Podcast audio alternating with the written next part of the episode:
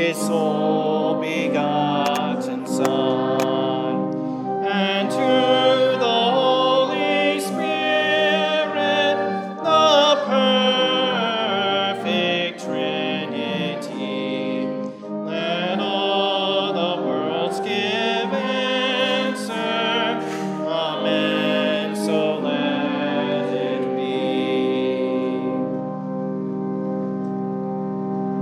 the name of the Father, and the Son, and of the Holy Spirit. Amen. You may be seated.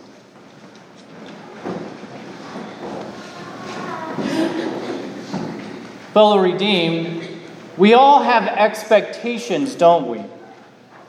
Young couples have them when they get married, as well do older couples.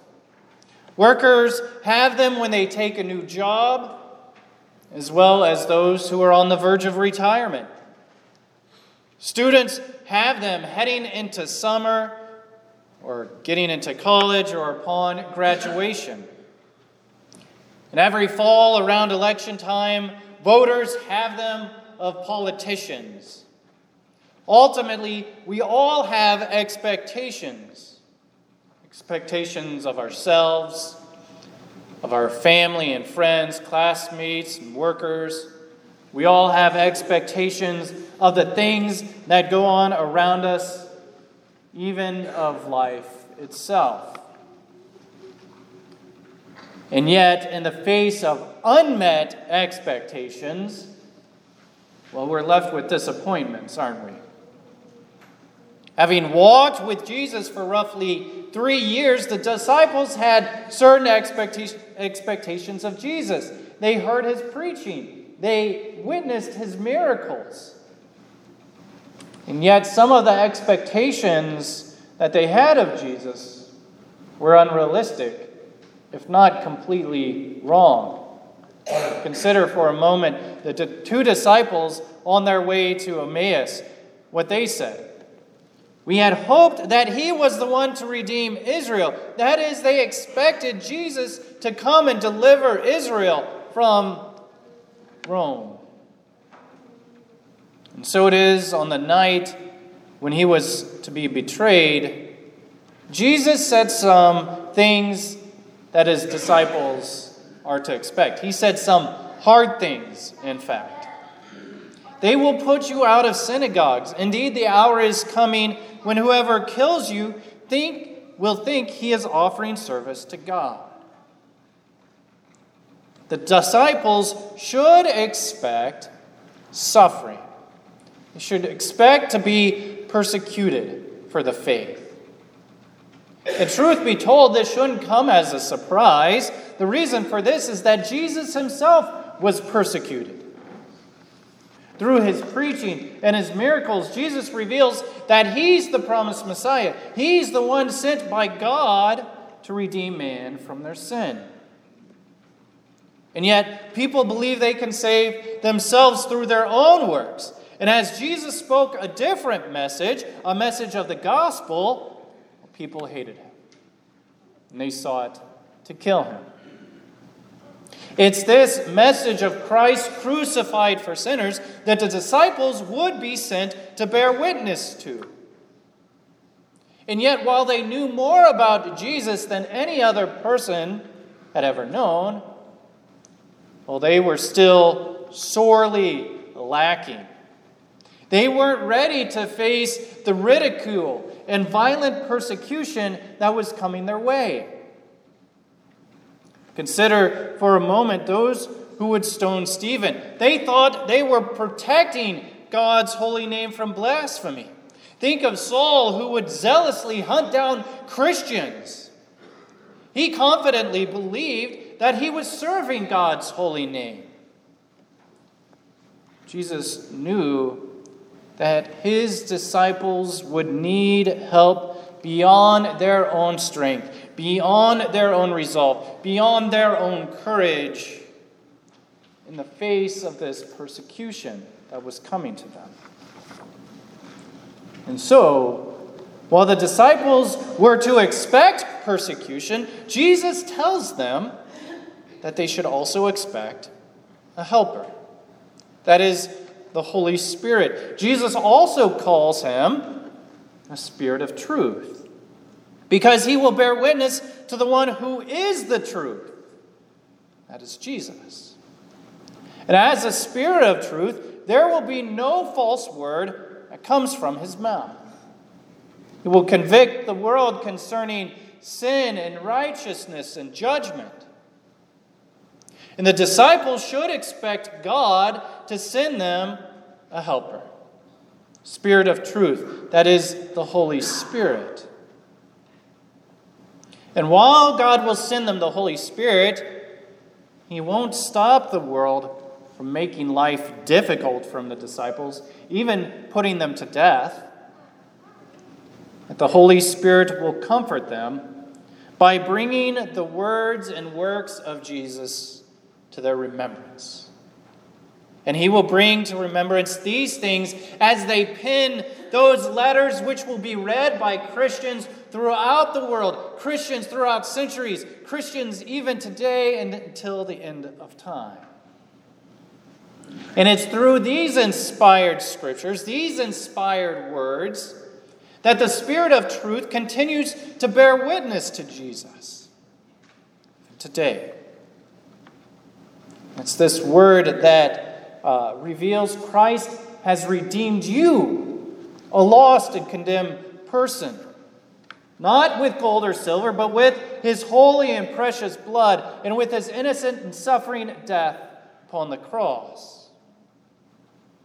And now, in the waters of holy baptism, you were made clean from all of your sins, rescued from death. Consider what the Old Testament uh, for this day says. It says, I, God, will give you a new heart and a new spirit I will put within you. I will remove the heart of stone from your flesh and give you a heart of flesh. And I will put my spirit within you and will cause you to walk in my statutes and be careful to obey my rules. In baptism, you have God's Spirit, not just working on your heart, but dwelling in your heart. The new man in you delights in the things of God. He delights in walking in the statutes of God. He delights in obeying God's rules. Your new heart of flesh rightly bears witness to your neighbor about the saving works of Jesus.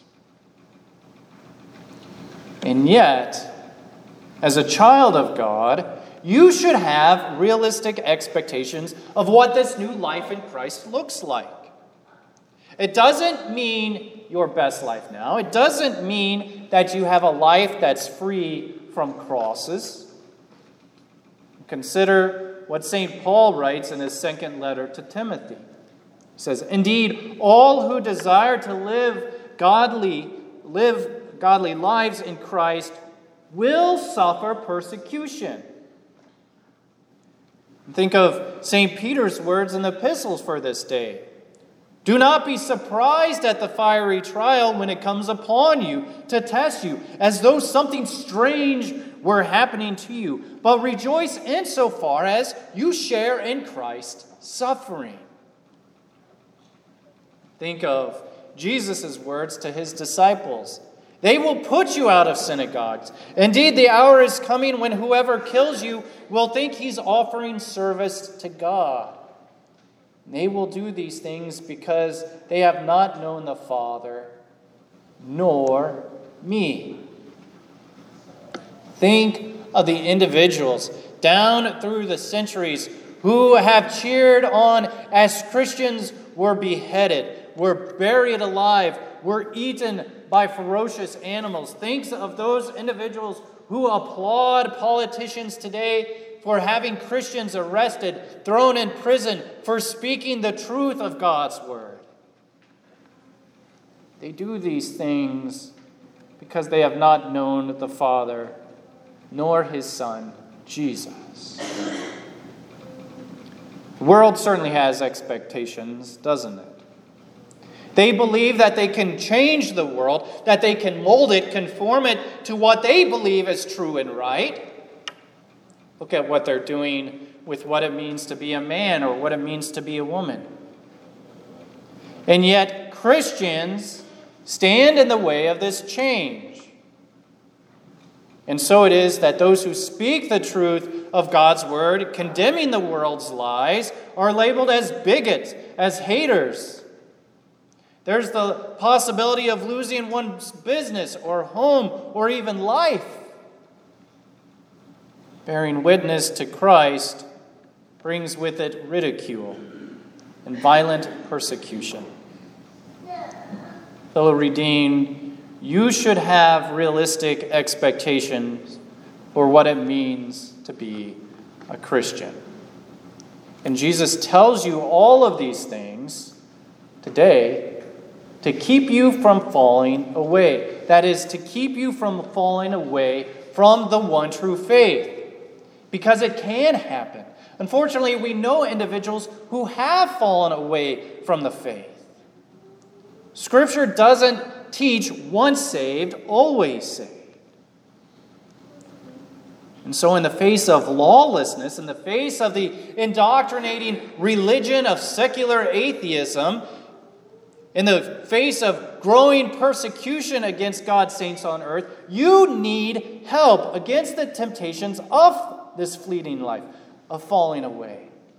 You need help against unbelief. In the face of this sin, your greatest need is the sure and certain hope of God's love for you in Christ Jesus. And this is what the Holy Spirit brings to you through the sure and certain Word of God. Holy Spirit won't stop the world from making life difficult for you, just as He didn't do it for the disciples. However, you should expect that He'll not only convict you of your sins, but you should also expect that He'll comfort you with the message that Christ has come into the world to confront our sin and death. He's come into the world to tear down the devil's kingdom, to defeat these innocent or these enemies, uh, excuse me, these enemies by his holy obedience and through his innocent suffering and death on the cross and through his glorious resurrection from the dead. Holy Spirit comforts us with this truth where the Word of God is proclaimed and the sacraments are rightly administered. And so it is that even in the face of persecution, you can rejoice because you've been given the words of eternal life. And through the Word of God, the Holy Spirit, the Helper, the Spirit of truth, reveals to you today that Jesus lives.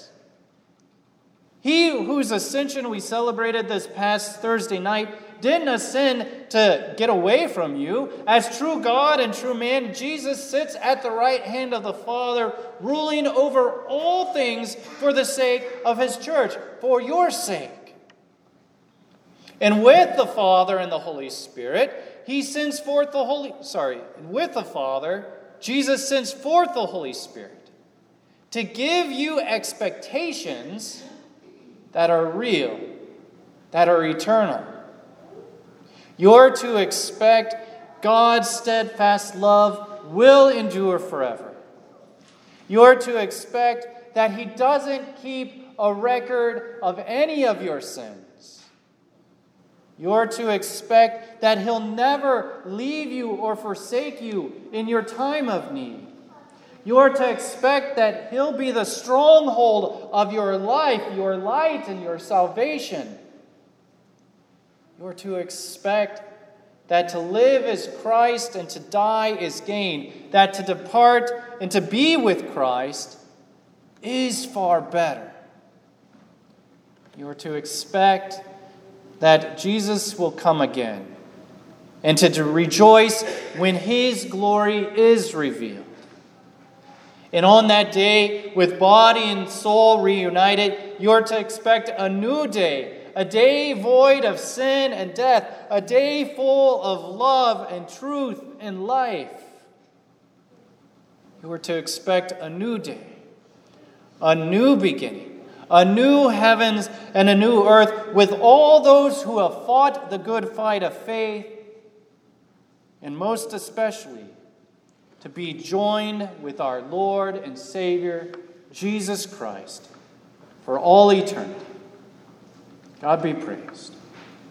Amen.